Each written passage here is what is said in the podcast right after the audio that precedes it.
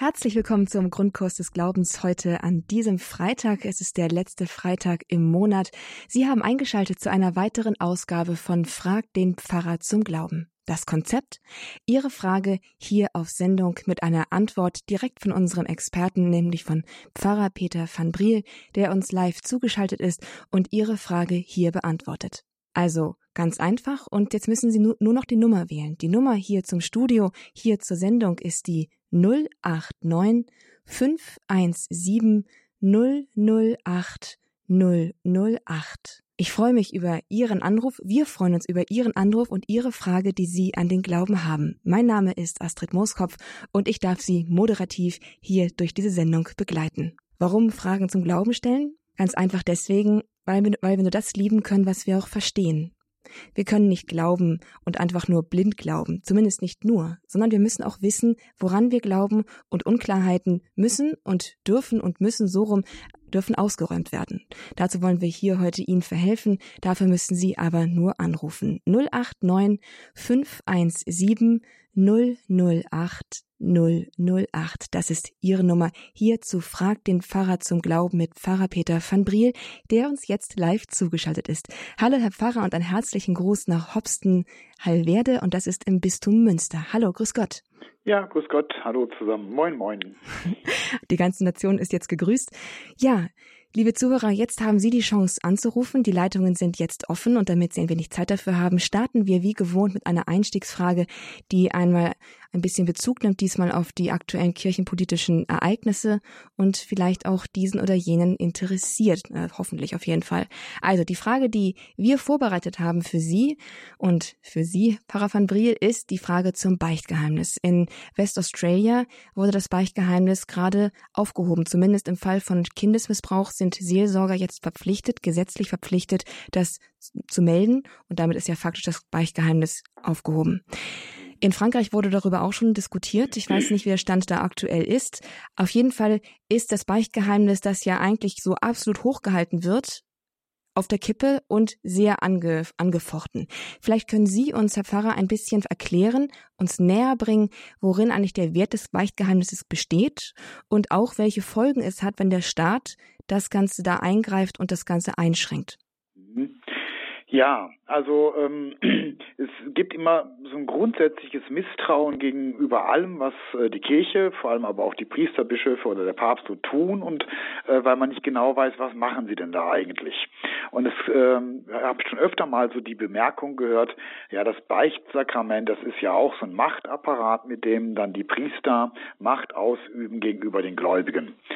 Ähm, und das Beichtgeheimnis ist eigentlich äh, sozusagen das Siegel für genau das Gegenteil. Ich könnte Macht ausüben, indem ich sage, ich drohe, das jetzt weiterzusagen, oder ich drohe dir Konsequenzen. Ähm, das wäre Machtausübung, und das ist mir striktens verboten, das darf ich nicht. Das heißt, das Beichtgeheimnis garantiert, dass die Beichte wirklich ein Dienstamt ist. Ich bin da ziemlich äh, eng in meinen äh, äh, Reaktionen äh, beschränkt. Wenn mir jemand bei mir etwas beichtet, kann ich die Lossprechung geben äh, oder ich kann sie verweigern. Aber mehr darf ich nicht. Ich darf weder zur Polizei gehen, noch wenn er zum Beispiel ein Angestellter in meiner Gemeinde ist, dass ich sage, so den, den stelle ich jetzt nicht mehr auf oder der wird nicht mehr gewählt. Ähm, ich darf also nicht nur nichts weiter sagen, sondern äh, ich darf auch von dem Wissen, das ich aus der Beichte erlange, keinen Gebrauch machen. Und das äh, ich mich da in dieser Hinsicht so enorm zurücknehme, ist auch wirklich ganz existenziell. Das kommt zwar selten vor, aber das bezieht sich selbst dann, wenn mir gegenüber persönlich eine Drohung oder die Ankündigung einer Straftat gemacht wird. In dem Spielfilm Am Sonntag bist du tot ist das ein bisschen äh, ausgeführt worden. Da wird einem äh, Priester also gesagt, äh, nächsten Sonntag bringe ich dich um. Und er kann nichts machen. Er darf nichts machen. Er darf ja von dem Wissen, das er da aus der Beichte erhält, überhaupt keinen Gebrauch machen. So sehr muss sich der Priester also im Extremfall zurücknehmen, dass er es nicht darf. Warum? Weil es wirklich äh, etwas ist, wo der Priester äh, eigentlich selbst als Person äh, nicht die größte Rolle spielen soll, sondern es ist eigentlich ein Gespräch zwischen dem Beichtenden und Christus. Er, der Beichtende, beichtet mehr oder weniger direkt zu Christus, und ich sage das manchmal meinen äh, Kommunionkindern, wenn ich denen die Beichte erkläre. Ich bin nur sowas wie ein Telefonhörer. Also in den äh, Hörer wird reingesprochen, das kommt am anderen Ende raus und anschließend weiß der Hörer nichts mehr davon. Also kann man das Telefon noch so sehr äh, fragen, das Telefon weiß einfach nichts mehr, weil es nur ein Mittel zum Zweck ist. Also äh, derjenige spricht mich an, aber meint eigentlich Christus, und das, was ich sage, ist das, was ich im Auftrag Christi weitergebe. Ich kann natürlich Ratschläge geben, ich kann auch im Zweifelsfall sagen, also bitte gehen Sie zur Polizei, zeigen Sie sich an und wenn Sie wünschen, helfe ich Ihnen dabei, aber mehr als diese Bitte äußern kann ich nicht. Wenn jetzt dieses Beichtgeheimnis beschränkt wird, einmal deswegen wieder, weil äh, manche Regierungen oder Gesellschaften glauben, da würde also Macht ausgeübt und der Priester äh, hätte jetzt also die Möglichkeit, äh, etwas gegen den Missbrauch zu tun, tut es aber nicht und deswegen wird er jetzt verpflichtet, doch was zu tun. Ähm, ist das nicht nur die Aufhebung des Beichtgeheimnisses, sondern auch die Aufhebung des Dienstamtes? Denn jetzt bin ich plötzlich derjenige, der entscheiden muss, was soll ich tun? Ist es jetzt etwas, was ich weitergeben muss oder nicht? Und das soll ich eben nicht. Ich soll gar nicht in diese Gedanken reinkommen, äh, was mache ich, sondern nur, wie kann ich demjenigen helfen? In dem Augenblick, in dem ähm, das Beichtgeheimnis aufgehoben wird für bestimmte Sachen, äh, führt es allerdings auch dazu, dass diese Sachen dann auch nicht mehr gebeichtet werden.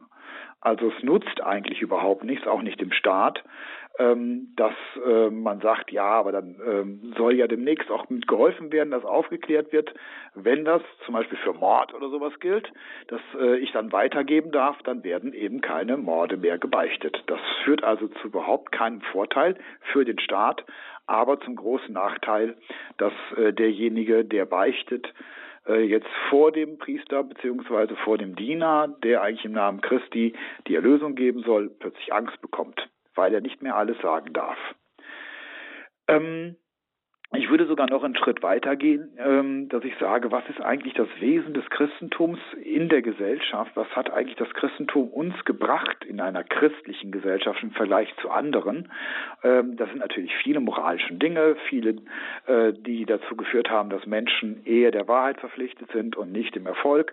Aber ich glaube, das Entscheidende des Christentums ganz am Anfang war schon, dass wir verzeihen, dass ähm, im Anschluss an eine Christenverfolgung diejenigen, die vorher noch Christen verraten haben, die vielleicht in der Arena zugejubelt haben, weil Christen verbrannt wurden und dann äh, plötzlich merkten, da ist mehr, anschließend in den christlichen Gemeinden wieder willkommen worden sind.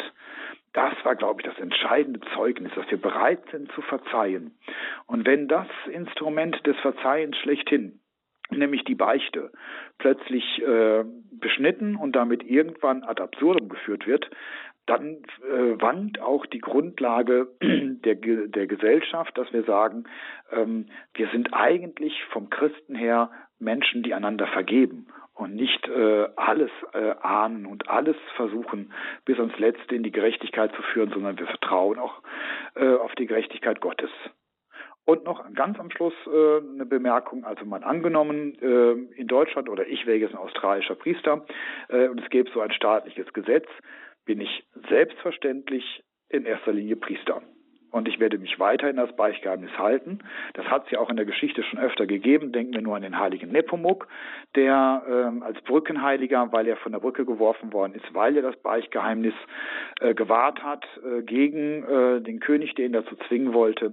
Das kennen wir aus der Geschichte und das wäre selbstverständlich auch für mich eine Verpflichtung. Ich werde mich niemals äh, einem staatlichen Gesetz beugen, das mich dazu zwingt, ein Beichtgeheimnis auszuplaudern in irgendeinem Prozess oder einer Polizei gegenüber zur Anzeige zu führen. Das tue ich einfach nicht. Punkt.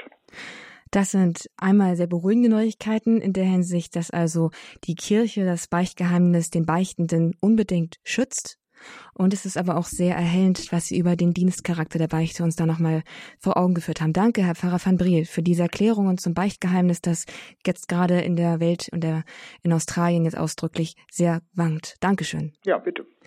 Und nun hat uns bereits auch schon eine erste Hörerin erreicht, die anonym bleiben möchte. Aber bevor wir zu ihr kommen, liebe Zuhörer, auch Ihre Frage hat hier ihren Platz in, im Grundkurs des Glaubens bei Radio Horeb, bei Frag den Pfarrer zum Glauben. Wenn Sie eine Frage zum Glauben haben, etwas nicht verstehen und das auch formulieren können, eine Frage packen können, dann greifen Sie doch einfach zum Telefonhörer und wählen Sie die null acht neun fünf eins sieben null null acht null null acht. Und dann kommen Sie mit Sicherheit durch. Die Leitungen sind alle offen und auch noch frei zu guten Teilen. Und Ihre Frage kann dann hier beantwortet werden, nicht nur für Sie, sondern auch für andere, die die Frage vielleicht nicht so gut verpacken konnten, wie Sie es dann in dem Moment bestimmt konnten.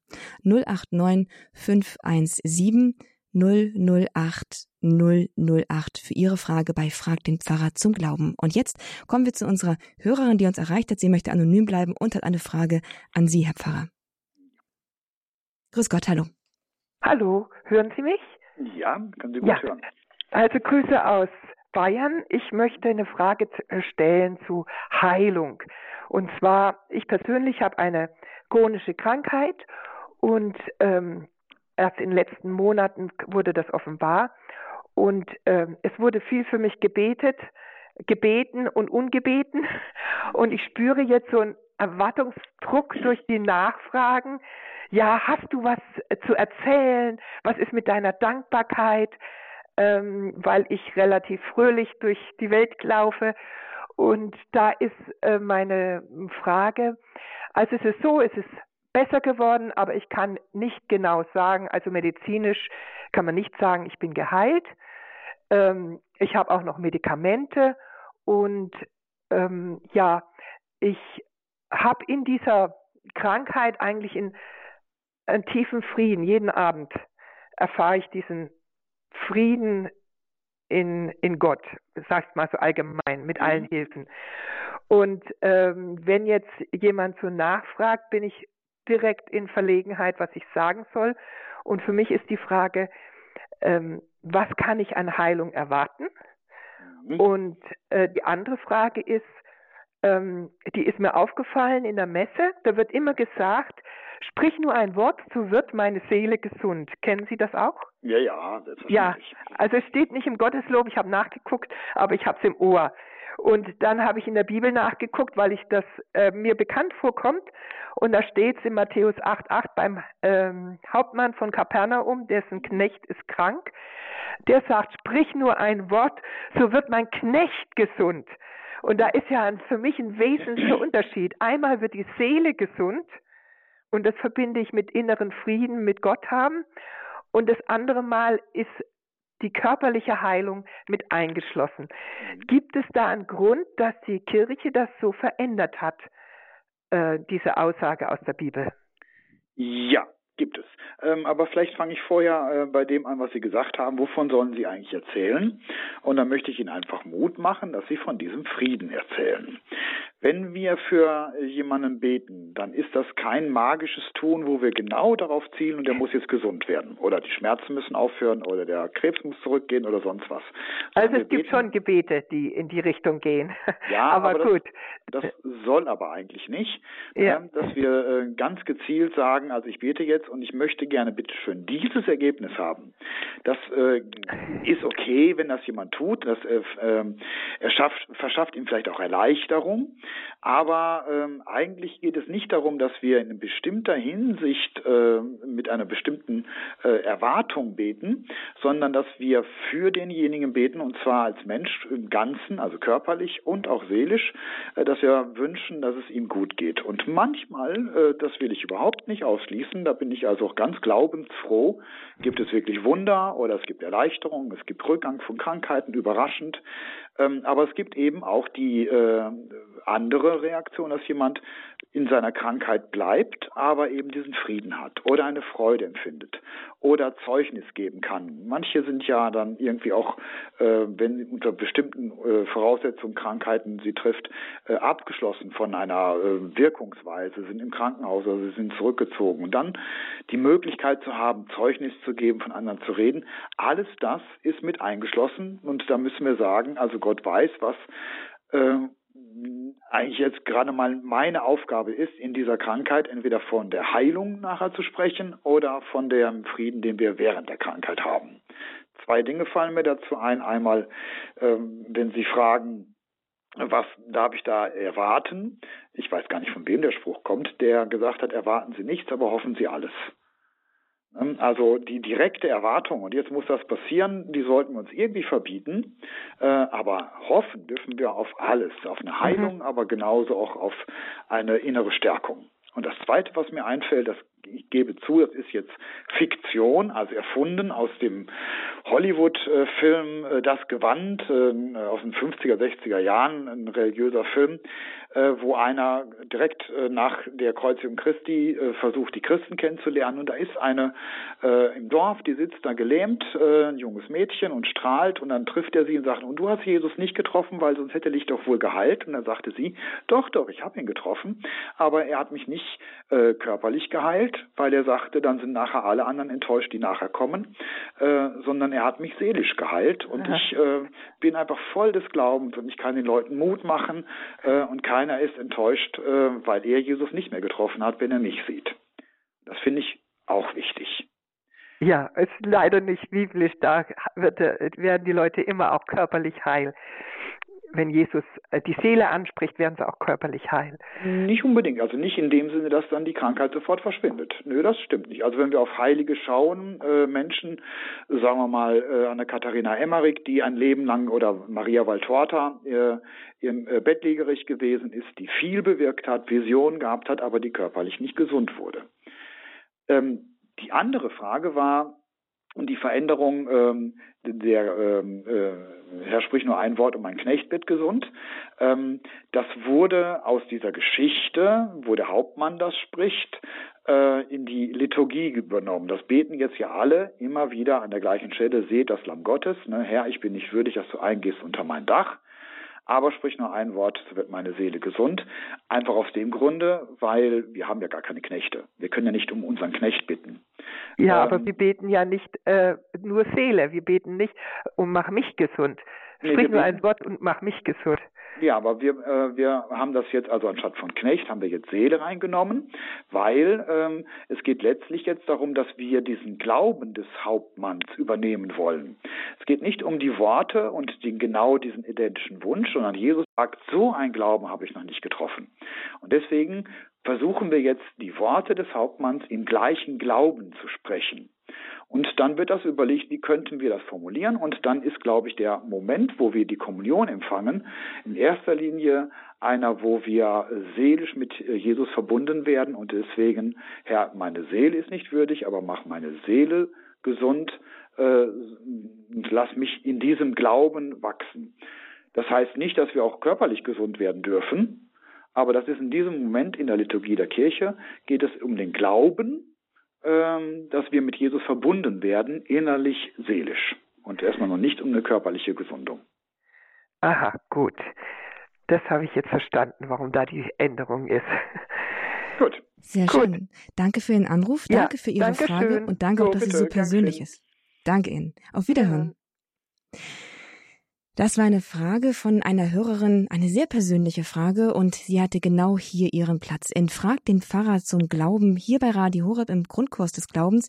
Sie können hier Ihre Fragen zum Glauben stellen, um möglicherweise Dinge, die Sie beschäftigen in Ihrem Alltag, die Sie ganz akut betreffen, die Sie vielleicht aber auch einfach vom Hörensagen her, ja, Sie einfach im geistig beschäftigen, wo Sie einfach Aufklärung wünschen. Diese Fragen haben alle hier ihren Platz, und Pfarrer van Briel aus Hopsten-Halverde, er ist uns hier zugeschaltet aus dem Bistum Münster. Er beantwortet Ihre Fragen zum Glauben live und persönlich.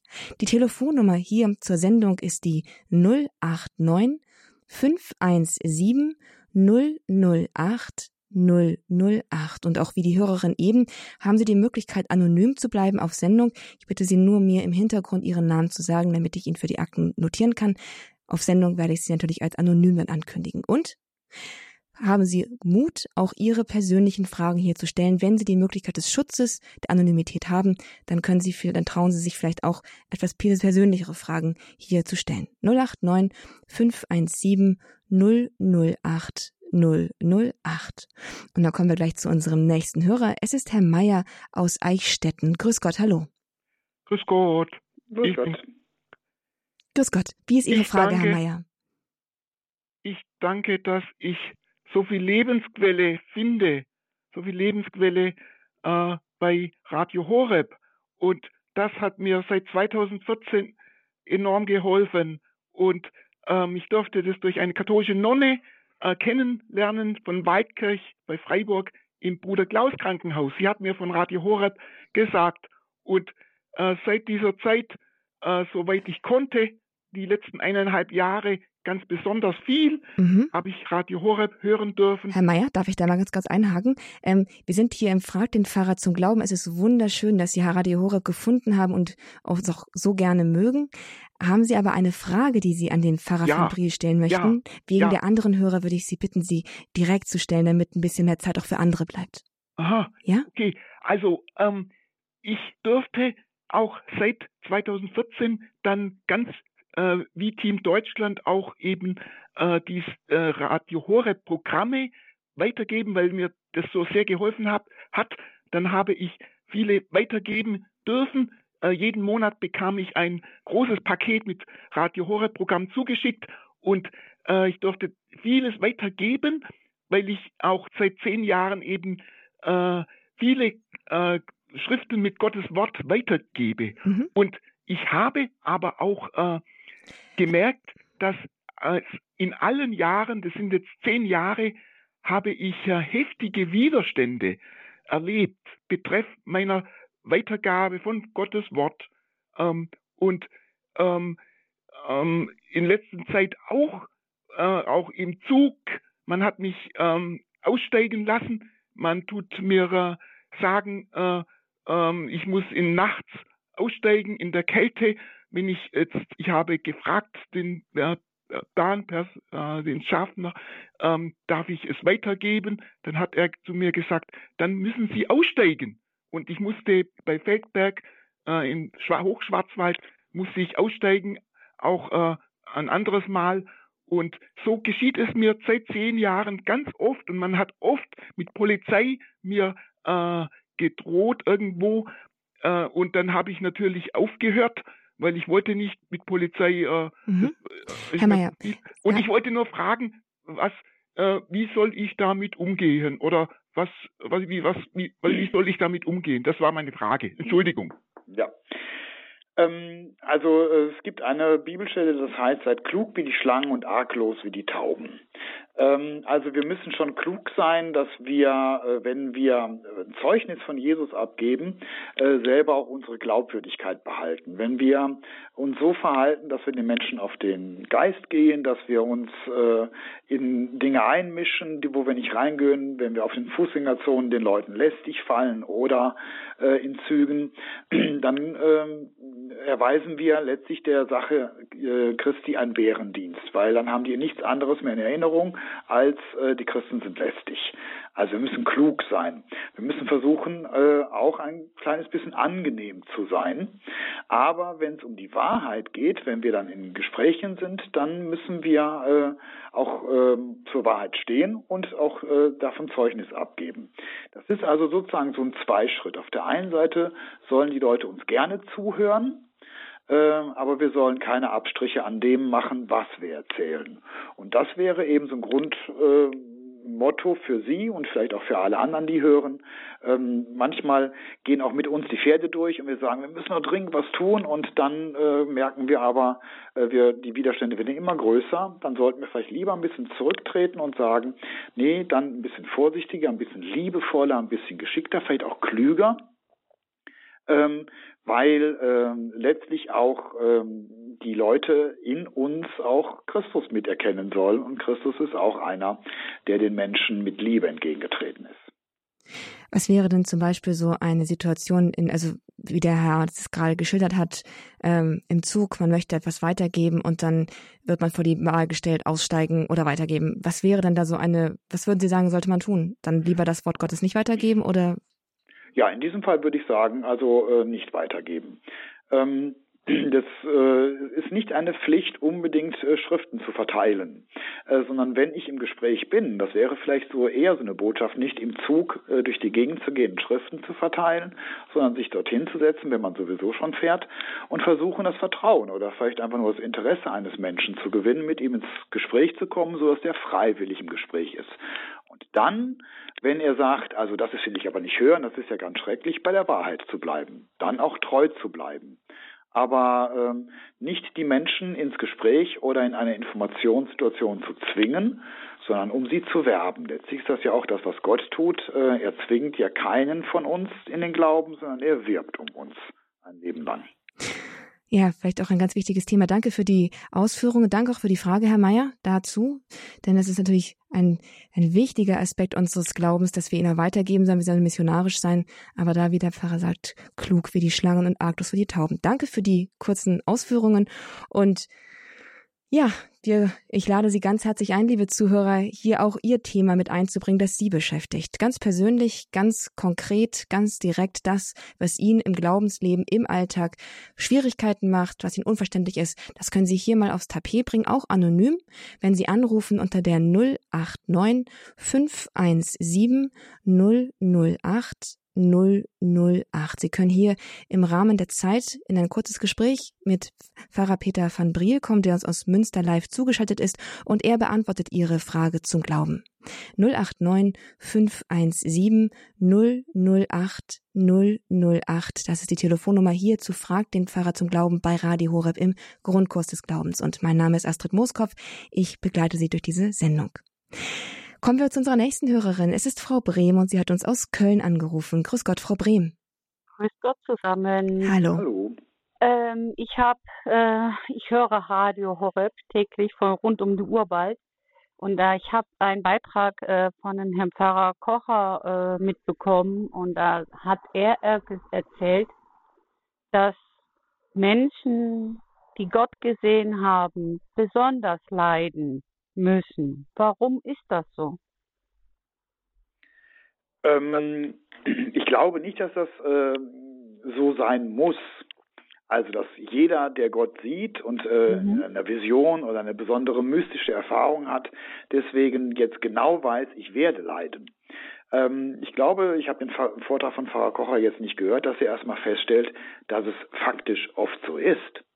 Dass äh, Menschen, äh, wenn sie erzählen, dass sie Gott gesehen haben, auch davon erzählen, ähm, wie sie anschließend äh, im Leid damit fertig geworden sind oder äh, dadurch gestärkt worden sind. Und ich glaube, das ist so ein Zusammenhang, ähm, der vielleicht bei Gott äh, im Hinterkopf so äh, steckt, wenn ich mich da mal versuche reinzuversetzen, dass er sagt, äh, wenn ich Menschen eine besondere Gnade schenke, dann vielleicht deswegen, weil sie dadurch gestärkt werden für eine besondere Aufgabe, die mit Leid verbunden ist. Wenn ich Menschen einen festen Glauben schenke, wo andere sagen, boah, wo kommt denn dieser Glaube her? Ähm, dann deswegen, weil das weiß noch keiner, aber Gott hat das im Hinterkopf. Er weiß, anschließend kommen große Prüfungen auf diese Menschen zu. Ich kann mir gut vorstellen, dass ein Mensch von Gott gesegnet ist, äh, ihn schaut, wobei dieses Schauen immer nur in äh, Bildern oder im, im Schleier ist, aber dass er äh, eine ganz enorme Nähe zu Gott äh, spürt und äh, einfach nur im Frieden mit Gott ist, durch das Leben geht und äh, selig hinübergeht in die nächste Welt.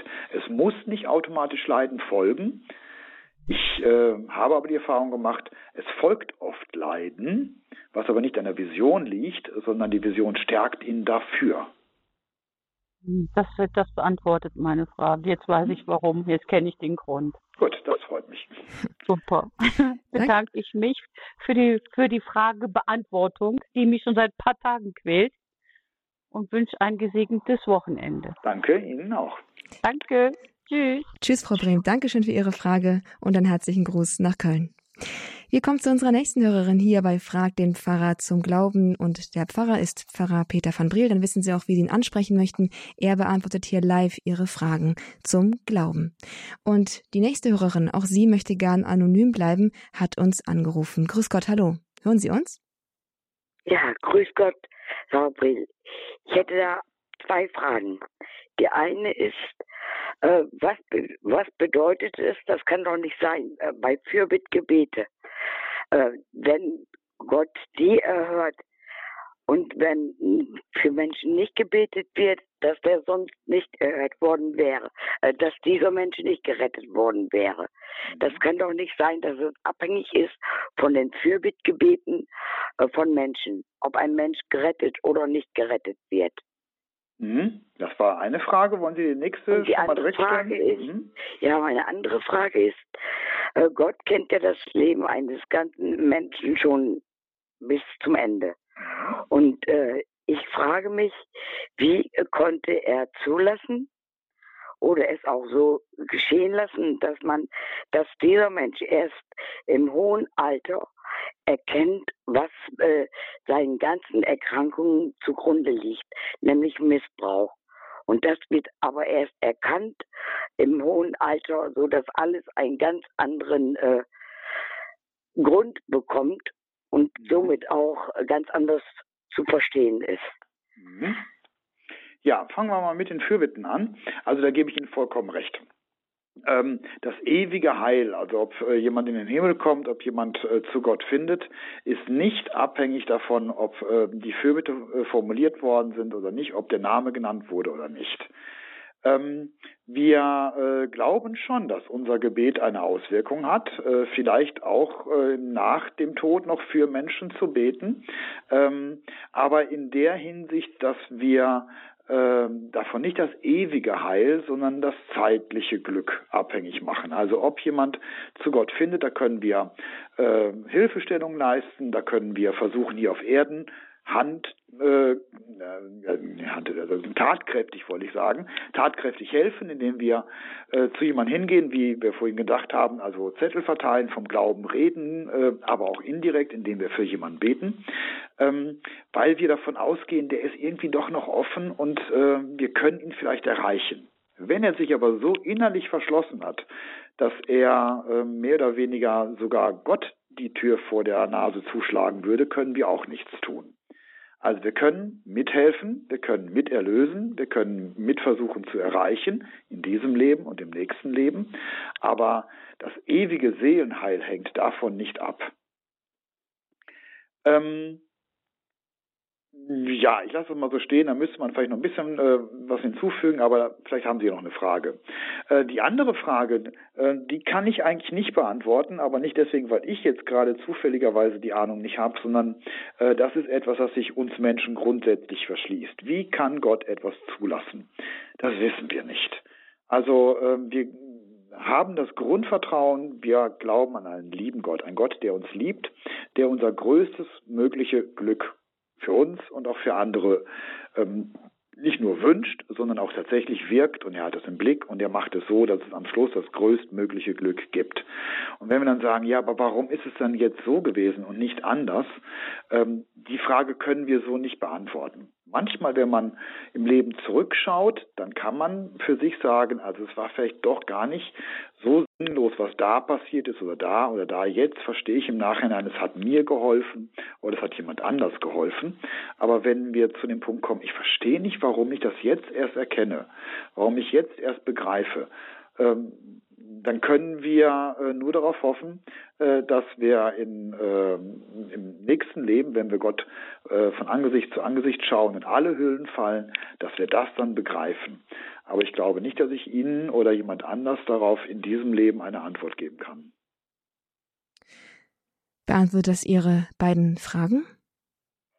Ja, nur mit diesem Warum, das, das meinte ich anders. Ich meinte die gar nicht mal als Frage des, warum er das zugelassen hat, sondern äh, wozu. Was dann, die, äh, auch weil die, die Frage nach Berufung und nach seinem Willen und alles, ja alles falsch verstanden wurde. Und das ist dieses, dass dadurch das ganze Leben eigentlich fehlgelaufen ist. Ja. Wozu das sein kann. Und ja, da würde ich Ihnen ja. also ein kleines bisschen widersprechen, indem ich sage, ähm, wir gehen oft viele Umwege im, Weg, im Leben und manchmal schauen wir zurück und sagen, also fast unser ganzes Leben ist in die falsche Richtung gelaufen, aber ich glaube nicht, dass unser ganzes Leben immer dann äh, vollkommen falsch gewesen ist. Und am Schluss begreifen wir vielleicht im Rückblick, jetzt erst ist Gott äh, derjenige, der mir hilft. Und jetzt erst bin ich soweit. Ähm, oder ich habe über die Umwege doch vieles gelernt. Oder ich habe Gutes wirken können. Ähm, Warum wir diese Wege gegangen sind, ist die gleiche Frage, warum habe ich leiden müssen? Warum bin ich in die falsche Richtung gelaufen? Warum hat mich jemand in die falsche Richtung gedrängt, indem er mir Schlimmes angetan hat? Aber am Schluss dann zu sagen, äh, es wird schon gut sein und jetzt spreche ich das große Fiat, also es geschehe so, wie du es für richtig hältst, Gott, ist dann wirklich der, äh, der finale Punkt. Und jetzt, dadurch gibt es einen Sinn. jetzt habe ich mein Leben in die Hände Gottes gegeben und da war nichts umsonst. Beantwortet das Ihre Frage? Also eigentlich dann darin gestärkt worden äh, zu werden, in diesem Vertrauen trotz allem. Ja, so kann man so sagen. Hm? Ja, danke. Ja. Und das ist dann, kann man dann sein Leben, was man verflucht gedacht hat, gedacht hat, dass es doch segensreich war und ist? Ja, auf jeden Fall. Also kein Leben, das gelebt worden ist, ist nur verflucht und nur mit Pech und so weiter, sondern es hat immer Auswirkungen. Wenn man am Schluss diesen Punkt noch kriegt und jetzt gebe ich es in Gottes Hände, dann wird alles gut und dann wird auch alles das, was mein Leben an Fäden für andere Leute bedeutet hat, dadurch sozusagen geheiligt. Danke. Bitte. Danke, das ist Erlösung. Das freut mich. Bitte. Vielen Dank. Danke Ihnen, dass Sie die, sich getraut haben, diese Frage hier zu stellen. Das ist wirklich, und auch Ihre, Ihre Reaktion zu hören, auch das ist eine ganz große Freude. Danke für die wunderbare Frage, für die wunderbare Beantwortung und ja, für die Gelegenheit, das hier miteinander teilen zu können, hier im Grundkurs des Glaubens bei Radio Horeb in Frag den Pfarrer zum Glauben. Das alles, liebe Zuhörer, ist ganz echt und ganz live und ganz persönlich und direkt, wie Sie hören. Auch Ihre Frage können Sie sich hier beantworten lassen und auch für sich vielleicht ein Stück Erlösung dadurch erfahren. Die Telefonnummer, um Ihre Frage hier loszuwerden, ist die null acht neun fünf eins sieben null null acht null null acht. Sie können auch anonym bleiben, wie die Hörerin eben. Das heißt, Sie haben, Sie genießen den Schutz der Anonymität und dadurch auch ihre, ihre Privatsphäre und können dadurch auch ganz persönliche Fragen hier stellen. Natürlich immer im gebotenen Zeitrahmen, denn es gibt auch andere Hörer, aber auf jeden Fall, damit Sie vielleicht zumindest mal einen Anstoß kriegen, vielleicht in eine Richtung, um mal umzudenken oder so. null acht neun fünf eins sieben null null acht null null acht, die Telefonnummer zu Frag den Pfarrer zum Glauben hier bei Radio Horeb. Und unser Pfarrer ist Pfarrer Peter van Briel, falls jemand den Namen noch nicht gehört hat, der gerade erst eingeschaltet hat.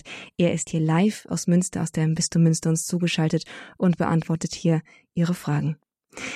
Und dann können wir auch gleich zu unserer nächsten Hörerin, die ebenfalls anonym bleiben möchte. Grüß Gott, hallo, hören Sie uns?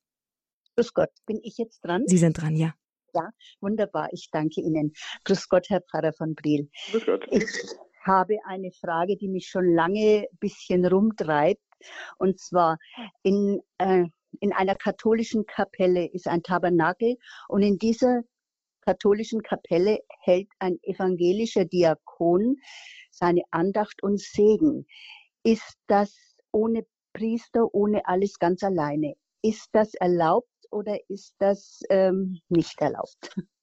Das ist erlaubt. Ja, also wir können unsere katholischen Kirchen auch für ökumenische Gottesdienste oder auch, wenn es eine Not ist, eine ökumenische Gastfreundschaft im guten Sinne, mal auch für andere Konfessionen zur Verfügung stellen. Es gibt sogar Kirchen, die nennt man dann Simultankirchen, zum Beispiel manchmal in Krankenhäusern oder Anstalten oder so, die von vornherein so konzipiert sind, dass beide Konfessionen dort Gottesdienste feiern. Und dafür müssen wir nicht das Allerheiligste entfernen. Das können wir tun, wenn wir sagen, dass der evangelische Pfarrer davor keine Kniebeuge macht oder die evangelische Gemeinde das nicht zu würdigen weiß, dass wir das Allerheiligste vorher herausnehmen. Aber wenn wir zum Beispiel eine katholische Kirche haben, und äh, der evangelischen Pfarrer oder der evangelischen Kirche wird umgebaut und ich sage, okay, ihr dürft unseren Gottesdienst hier, äh, euren Gottesdienst hier bei uns feiern, dann muss ich dafür das Allerheiligste nicht entfernen. Ähm, bei Ihnen klingt es jetzt so, als wenn das nicht unbedingt eine Notlage gewesen ist, aber was in der Notlage erlaubt. Oh, da haben wir eine Störung. Herr Pfarrer, können Sie uns noch hören? Nicht falsch. Herr Pfarrer, es war gerade eine Unterbrechung. Äh, Sie hatten, Sie, wir haben Sie über Notsituation verloren. Ähm, ja, also äh, das, wenn die evangelische Kirche umgebaut wird und man bei uns äh, dann ihr ausweicht, das ist eine Notsituation. Aber äh, was in einer Notsituation möglich ist, nämlich dass das Allerheiligste dort bleibt, das ist auch unter anderen Umständen dann auch möglich. Ah ja, dann ist gut. Das wollte ich nur geklärt wissen, weil ich sonst vielleicht ähm, mit falschen Vorstellungen die ganze Sache da angegangen wäre. Darum wollte ich das genau wissen. Herzlichen Dank, Herr Pfarrer von Briel. Danke. Ja, bitte, bitte. Herzlichen Dank Ihnen für die Frage. Auf Wiederhören. Alles Gute. Ja, Gottes Segen. Danke gleichfalls. Ihnen auch. Alles Gute. Wiederhören. Hier ist Frag den Pfarrer zum Glauben für alle, die erst eingeschaltet haben, die dazugekommen sind. Hier ist eine Fragestunde gerade am Laufen mit Pfarrer Peter van Briel und Ihren Fragen zum Glauben. Sie als Hörer können nämlich anrufen unter der null acht neun, fünf eins sieben, null null acht, null null acht und ganz frank und frei Ihre Frage zum Glauben hier stellen bei uns. Hier ist Radio Horeb, der Grundkurs des Glaubens. Mein Name ist Astrid Moskopf und unser Experte sozusagen in Glaubensfragen ist heute Pfarrer Peter van Briel. Er ist jetzt für Sie live vor Ort und uns zugeschaltet. Die Gelegenheit genutzt hat auch eine Dame aus Hamburg. Frau Hoffmann hat angerufen. Hallo, Frau Hoffmann. Ja, grüß Gott. Grüß Gott, Herr Pfarrer Briel. Äh, mir ist in diesen Tagen aufgefallen, dass es ja immer zu Beginn im Short äh, einer neuen Woche einen Eröffnungsvers gibt, den ich ja immer sehr schön finde, aber ich habe den noch nie in der Kirche gehört. An welcher Stelle müsste der denn eingefügt werden oder überhaupt ähm, vorgestellt, gesprochen werden? Ähm, Sie meint den Eröffnungsvers, der im äh, Rahmen einer jeden Messe am Anfang steht? Ja, eigentlich schon. Äh, mhm. Er ist ja dann äh, im Schott äh, eben am ersten Wochentag angegeben und äh, dann nicht mehr. Aber ich habe das noch nie, obwohl ich fast täglich in die Messe gehe, noch nie einen Eröffnungsvers gehört. Ja, ich gebe auch zu, dass ich den selbst auch nicht mit übernehme.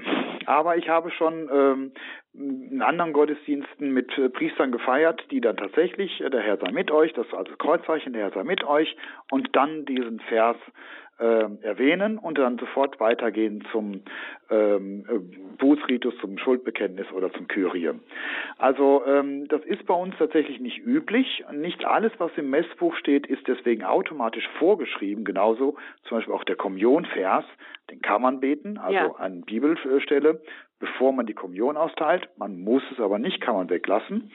Ähm, Das Gleiche gilt für den Eröffnungsvers und bei uns ist es einfach nicht üblich, weil man eben anstelle des Eröffnungsverses einen Eröffnungsgedanke, eine kurze Einführung in die Messfeier äh, oft dann äh, vom Priester selbst oder aus äh, irgendwelchen Vorlagen herausnimmt. Aber wenn man zum Beispiel sagt, ich möchte jetzt nicht so viele Worte machen oder ich kann mich schlecht kurz fassen, ähm, dann kann man sagen, okay, ich, nach der Begrüßung kommt einfach nur dieser Bibelvers, der Eröffnungsvers und dann äh, geht's direkt weiter mit den weiteren Gebeten. Also ich finde den zum Beispiel von der dreißigsten Woche. Freuen sollen sich alle, die den Herrn suchen. Sucht den Herrn und seine Macht. Sucht sein Antlitz alle Zeit. Also gut, ich habe es jetzt verstanden. Es ist nicht üblich, aber möglich. Ja, gut, möglich. Und äh, vielleicht äh, kann man das, wenn man das jetzt hier so nennen, ähm, dass Sie sich darüber freuen würden, auch dann als Botschaft an die Priester, die vielleicht zuhören, ähm, sich doch mal darüber Gedanken zu machen, auch an mich, ne, ob man den nicht vielleicht doch öfter mal nimmt. Ja, schön. Also, Dankeschön. So, bitte. Gott. Danke. Einen herzlichen Gruß nach Hamburg und danke auch für dieses darauf aufmerksam machen. Ist ja offensichtlich für viele Dinge gut, diese Sendung. Nämlich fragt den Pfarrer zum Glauben. Das ist die Gelegenheit, Ihre, Ihre Frage zum Glauben an Pfarrer Peter van Briel zu stellen und Sie bekommen hier live und persönlich eine Antwort. Die, die Telefonnummer, unter der Sie uns hier erreichen, unter der Sie ihn hier erreichen, ist die null acht neun, fünf eins sieben, null null acht, null null acht. Das Spektrum der Fragen reicht von praktisch liturgisch bis zutiefst persönlich, spirituell, geistlich, seelsorgerlich. Ich bitte Sie natürlich bei allem immer den zeitlichen Rahmen zu beachten. Viele Hörer rufen ja an, dass Sie nicht zu ausufernd Ihre Fragen stellen, aber auf jeden Fall soll Ihre Frage hier ihren Platz bekommen, wenn Sie mit Rücksicht auf die anderen Hörer sich kurz halten. null acht neun, fünf eins sieben, null null acht, null null acht. Mein Name ist Astrid Moskopf. Ich freue mich über diese zahlreichen Anrufe, die hier reinkommen und freue mich jetzt auch, unsere, nächsten, unsere nächste Hörerin begrüßen zu dürfen, die anonym bleiben möchte. Grüß Gott, hallo. Grüß Gott. Hallo. Grüß Gott. Hallo. Grüß Gott zusammen. Also meine Frage wäre, so ist es mir schon ergangen und das, was mich dann sehr betroffen gemacht hat, äh, wenn man da zusammensitzt und ich bin als christlich ja markiert und dann habe ich da eine Webse oder eine Fliege zerdrückt oder erschlagen und ich setze mir sonst auch recht ein für den Schutz des Lebens. Und dann kriege ich die Antwort, so christlich zu sein und dann, und dann tötet sie da eine Webse oder eine Fliege oder so. Also das hat mich dann richtig betroffen gemacht. ist es also als christlicher Mensch auch nicht erlaubt. Also sind das, was ist das für eine Religion, dann die, wo das wieder so sehen, haben das Humanisten oder wie kann ich das einstufen? Ja, also ich glaube, dass äh, diejenigen, die es sagen, das entweder scherzhaft meinen oder sie ja, nicht das wissen. Machen uns schon ernst mit mir, ja. Ja, oder sie wissen eigentlich nicht, was sie da reden. Denn ähm, wir, äh, wenn wir über den Boden laufen, dann äh, treten wir schon auf Insekten. Äh, wenn wir mit dem Auto fahren, dann haben wir auf der Windschutzscheibe nachher Insekten. Also der Schutz des Lebens ist nicht so umfassend, dass wir auch die Bakterien in unserer Darmflora äh, schützen dürfen und keine Antibiotika mehr nehmen dürfen, sondern es gibt ähm, schon den Auftrag, äh, Leben nicht unnötig zu zerstören, vor allem das höhere Leben. Das ist ja auch bei uns im Tierschutzgesetz unterschieden zwischen Wirbeltieren oder eben nicht äh, Wirbeltieren. Ähm, und dass wir schon versuchen, äh, Leid zu vermeiden. Also es gibt ja immer so die Geschichten von den Kindern, die äh, irgendwelchen Libellen oder sowas, die Flügel einzeln ja, ausreifen. Äh, das soll man alles nicht tun, ne? Und äh, höheres Leben auch nicht. Und wenn möglich, äh, vor allem wenn wir sagen, das sind Nutztiere, zum Beispiel Spinnen sind zwar ja, nicht so Biene ganz oder so lieb, aber äh, die sind ja eigentlich sehr nützlich, ja. Dass man sagt, ja, also wenn möglich, dann nehme ich äh, dieses Tier oder das andere Tier und bringe es nach draußen. Aber ich glaube nicht, dass es eine Missachtung des Lebens ist, wenn man so eine lästige Fliege, und äh, die können ja wirklich lästig werden, oder Mücken bei mir im Schlafzimmer, das ist ja auch was ja. ganz Böses, ne? Dass man dann irgendwann sagt, äh, die bringe ich jetzt nicht lebendig nach draußen, sondern die schlage ich tot. Das ist, glaube ich, nicht ein Zeichen dafür, dass wir das Leben niedrig achten, sondern dass wir schon äh, auch äh, pragmatisch denken und sagen, äh, bei Insekten und bei Mücken, äh, und, und die die mich jetzt direkt belästigen, ist es was anderes, als wenn ich jetzt einfach nur Spaß dran habe, draußen in der Natur irgendwelche Insekten zu fangen und zu töten. Das ist dann, glaube ich, wieder was anderes. Ja, weil man, man stellt das so häufig jetzt fest, die schützen ja äh, die Tiere mehr als wir das Leben. Also kommt es mir manchmal vor, ist das irgendwie auch eine Glaubensrichtung dann, die wo mehr das schützen als wir das menschliche Leben. Ja, also wir haben manchmal den Eindruck, dass es das gibt, äh, wenn es gibt diese äh, Embry, äh, nein, die äh, Küken, die da, da geschützt werden, in den Eiern dürfen die nicht getötet werden. Und wenn wir dann im Vergleich dazu die Abtreibung sehen von menschlichen, dann haben wir schon manchmal das Gefühl, als wenn das äh, so ein bisschen aus den Fugen gerät. Aber soweit ich das überblicke, ist es keine äh, Religion, die da sozusagen ähm, jetzt gegen das Christentum eine andere äh, Ideologie hat, sondern das sind einfach ähm, durcheinander geratene Wertmaßstäbe bei Menschen, die wahrscheinlich gar keinen religiösen Glauben mehr haben und dann auch nicht mehr wissen, was man wie bewerten soll. So ist es, genau, ja. Ist Ihre Frage damit beantwortet? Ja, danke schön. Sehr schön. Danke Ihnen für die Frage. Lustigerweise hatte ich mir letztens bei meiner letzten Putzaktion auch die Frage gestellt, als ich auf Fliegenjagd war, um den Fliegendreck zu vermeiden. Ist also die Frage damit beantwortet. Danke, Herr Pfarrer. Jo, bitte. Kommen wir jetzt hier, wenn Fragt den Pfarrer zum Glauben, zu unserer letzten Frage, die ein Hörer uns aus München stellen möchte. Grüß Gott, Herr Zeitler. Herr Zeitler, grüß Gott, Herr Pfarrer von Briel. Sie, ich hätte zwei mehr praktische Fragen, sage ich jetzt mal. Das, äh, mich stört das immer mit dem Kirchenasyl, äh, wie jetzt die Äbtissin von Franken verurteilt wurde. Warum wird die verurteilt? Das ist doch, habe ich immer gemeint, die Sache von der Kirche ist doch schön, wenn die Flüchtlinge aufnimmt und äh, Kirche und unser Kloster ist doch ein Hoheitsgebiet, dass sie das überhaupt Kirche verantworten muss dafür. Das, das finde ich eine Frechheit ein bisschen, muss ich jetzt für mich. Und auch so eine Nebenfrage noch vom Zölibat. Wenn ein Verein sagt, irgendein Verein sagt, der Sportverein, ich habe die Satzung, bei uns ist das so. Warum kann die katholische Kirche muss da rumdiskutieren und sagen, mit den Priestern, wir haben das Zölibat seit zweitausend, das ist so bei uns. Und da redet man immer, wir wollen das, so wer zu uns kommen will. Das waren meine zwei Fragen. So mhm.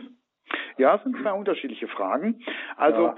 ähm, Kirchenasyl gab es äh, in früheren Rechtsformen so, dass es wirklich äh, äh, der Bereich der Kirche war ein rechtsfreier Raum. Wer in der Kirche war, durfte durch die weltliche Obrigkeit ja. äh, nicht berührt werden. Das gibt es in diesem Sinne bei uns in unserer Gesellschaft ja. nicht mehr. Äh, das wäre auch ein bisschen seltsam, denn das klingt danach, als wenn die Kirche so ein rechtsfreier Raum ist, wo plötzlich dann äh, auch Verbrecher und Gewalttäter und so weiter sich aufhalten können. es wird vom Staat schon ein bisschen respektiert, dass man nicht ohne guten Grund äh, in äh, Kirchengebäude und damit auch in Pfarrhäuser und Pfarrheime eindringt, weil man sagt, das ist schon irgendwie ein geschützter Bereich. Aber sobald es sich um ein Kapitalverbrechen äh, handelt, werden auch Leute gef- äh, festgenommen, die äh, in Kirchenräumen äh, Zuflucht genommen haben, also wenn es Mörder, Vergewaltiger, äh, Entführer sind. Und das äh, Kirchenasyl, also dass jemand, äh, jemand, der von einer Abschiebung bedroht ist, ins Pfarrhaus nimmt oder in die Kirche aufnimmt, um äh, nochmal ein bisschen Zeit zu gewinnen, nochmal drüber nachzudenken, habt ihr wirklich alles geprüft, ist so auf der Kippe. Ne? Da kann man sagen, ähm, ja, vielleicht hat er ja wirklich recht und äh, müssen nochmal gucken, ob wir den wirklich abschieben sollen. Haben wir wirklich alle Rechtsmittel ausgeschöpft? Aber es gibt auch durchaus Möglichkeiten oder nein, Fälle, wo man sagt, also da werden Leute, äh, wo alles ausgeschöpft ist und wo es eigentlich klar ist, trotzdem vom Pfarrer oder von einer Ordensoberin nochmal rausgenommen aus diesem System und äh, da gibt es keinen vernünftigen Grund für. Das ist also so auf der Kippe. Bei dieser äh, Äbtissin selber, ich habe auch davon gelesen, kenne ich mich allerdings jetzt in der Rechtsfrage nicht aus. Was sind das für Fälle gewesen? War das berechtigt? War das gut, dass sie die noch einmal zurückgenommen hat? Oder äh, ist es irgendwann auch zu viel geworden? Das weiß ich jetzt wirklich nicht.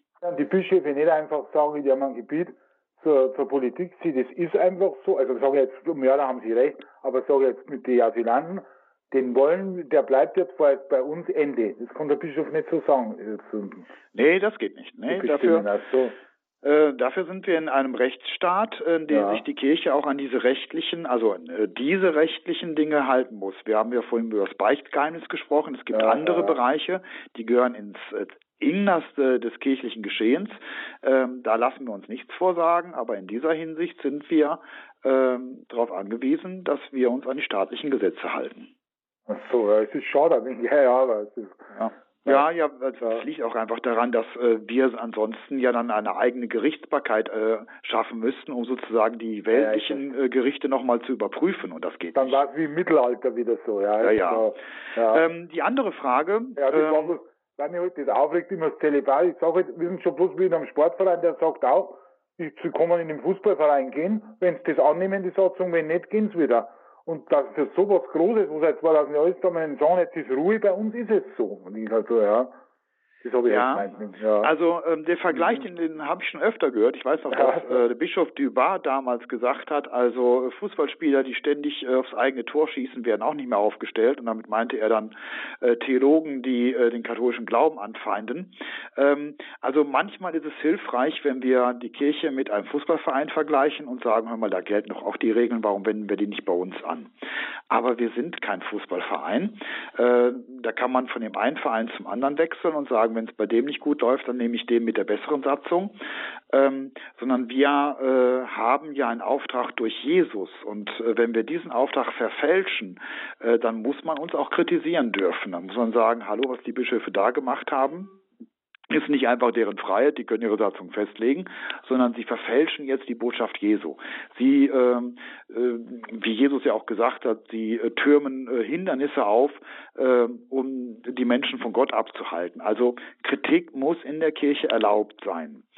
Ähm, die Frage ist nur, ähm, manchmal wird Kritik um der Kritik willen geübt und es wird Kritik geübt in Dingen, die äh, schon längst geklärt sind und es gibt äh, Kritik, die äh, ähm, aus der Zeit gefallen ist, weil sie gar nicht mehr die Sache trifft und deswegen Kritik muss erlaubt sein, ne? Aber manchmal wird sie wirklich äh, zum Selbstzweck und dann kann man auch sagen, hallo, äh, beim Fußballverein muss ja auch mal Schluss sein, ähm, dann sucht ihr doch einen anderen Verein. Das ist nicht das erste Argument, aber am Schluss äh, rutscht es mir auch manchmal raus, das gebe ich zu. Genau, mit Missbrauch brauchen wir nicht gar nicht reden, das ist ja klar, dass das aufgearbeitet wird. Aber ich habe allein gemeint, dass das immer noch, ja, sind die Pfarrer auch vielleicht der Teil hatten, wie evangelisch, dass, was man jetzt so hört von manchen, dass da nicht gesagt wird, das habe ich nur gemeint, das hat nichts für mich gesagt, das bleibt bei uns seit zwei Jahren und das bleibt auch so, das Zelibat, Ende. Das habe ich gemeint, dass da mehr wer schärfer sagt. So, äh, ja, also ähm, das, ähm, das äh, ist ja zum Teil auch geschehen. Also Johannes Paul der Zweite hat jetzt nicht zum Zölibat, aber zum Beispiel zum Priestertum der Frau ja eigentlich endgültig was gesagt. Franziskus hat es nochmal bestätigt und trotzdem verklingen die Diskussionen nicht. Ähm, jetzt kann man natürlich sagen, also äh, jetzt verbieten wir denen den Mund und jetzt wird denen der Saft abgedreht und die Diskussionen haben ja nichts mehr zu suchen. Aber ich glaube, das dürfen wir uns nicht erlauben. Äh, dann würden wir noch mehr in die Falle tappen, die man uns stellt. Wir müssen es aushalten, dass eigentlich unser Glaube in bestimmter Hinsicht klar dargelegt worden ist und die Leute immer noch darüber diskutieren. Ähm, vielleicht ist es auch eine gute Gelegenheit, dann äh, nochmal über unseren Glauben nachzudenken und ihn zu erklären. Wenn die Leute Fragen haben, äh, dann können wir vielleicht nochmal Antworten geben zusätzlich. Aber ansonsten gebe ich Ihnen recht, ich werde auch langsam mal müde, wenn immer die gleichen Fragen gestellt werden. Aber Müdigkeit ist keine christliche Tugend. Ein Jammer, dabei ist sie so verbreitet. Ja, dankeschön für diese letzte Frage und, und mit Ihrer Antwort haben Sie eigentlich auch einen ganz guten Schlusspunkt gesetzt hier in der Sendung Frag den Pfarrer zum Glauben. Danke, Herr Pfarrer van Briel, für Ihre umfassende Beantwortung, Ihre umfassenden Antworten auf die vielschichtigen Fragen, die hier eingebracht worden sind. Hm? Bitte, gerne. Und auch Ihnen, liebe Zuhörer, einen Danke von ganzem Herzen, dass Sie sich das Herz gefasst haben und hier Ihre Fragen vorgelegt haben. Gehört ja auch immer ein bisschen Mut mit dazu. Und ich kann Sie auch nur ermutigen, auch gerne mal die Fragen zu sammeln, denn manchmal vergisst man sie ja auch zwischendurch wieder. Und dann zur nächsten Sendung bei Frag den Pfarrer zum Glauben, sie einzubringen. Also das nächste Mal im nächsten Monat bei Frag den Pfarrer zum Glauben sind Sie wieder herzlich eingeladen, hier im Grundkurs des Glaubens wieder an einem Freitag um vierzehn Uhr Ihre Frage an Pfarrer Peter van Briel zu stellen und eine Antwort darauf zu bekommen. Pfarrer van Briel, zum Abschluss der Sendung ist es üblich, dass Sie mit uns beten und uns noch einmal segnen und alle Anliegen der Hörer. Würden Sie es auch diesmal wieder tun? Ja, gerne. Also es... Äh Nicht in allen äh, Sendungen, aber jetzt waren ja auch durchaus persönliche Anliegen, persönliche Probleme oder Lebenskrisen mit hineingenommen, von der Krankheit am Anfang bis hin über die Frage nach dem Sinn des Lebens und all diese Dinge und von denen, die jetzt vielleicht nicht sich gemeldet haben, aber die mitgehört haben und sagen, ja, das ist bei mir auch so und da kann ich auch den Zuspruch Gottes brauchen und die Hilfe, all die möchte ich jetzt in mein Gebet, jetzt im Moment, aber auch in mein sonstiges Gebet mit hineinnehmen und Ihnen allen den Segen wünschen. Der Herr sei mit euch. Und mit deinem Geiste. So segne euch auf die Fürsprache unserer seligsten Jungfrau Maria, unserer guten Mutter im Himmel, auf die Fürsprache aller Engel und Heiligen, eurer Namenspatrone und Schutzengel, der allmächtige und euch liebende Gott, der Vater, der Sohn und der Heilige Geist. Amen. Gelobt sei Jesus Christus. In Ewigkeit. Amen. Einen herzlichen Gruß noch einmal und mit Dank verbunden nach Münster. Ihnen alles Gute, liebe Zuhörer. Hier geht's weiter um fünfzehn Uhr mit der Todesstunde unseres Herrn. Und im Anschluss erwartet Sie meine Kollegin Claudia Kiesel. Sie begleitet Sie durch das weitere Programm des Tages. Alles Gute, Gottes Segen und bis zum nächsten Mal. Mein Name ist Astrid Moskopf.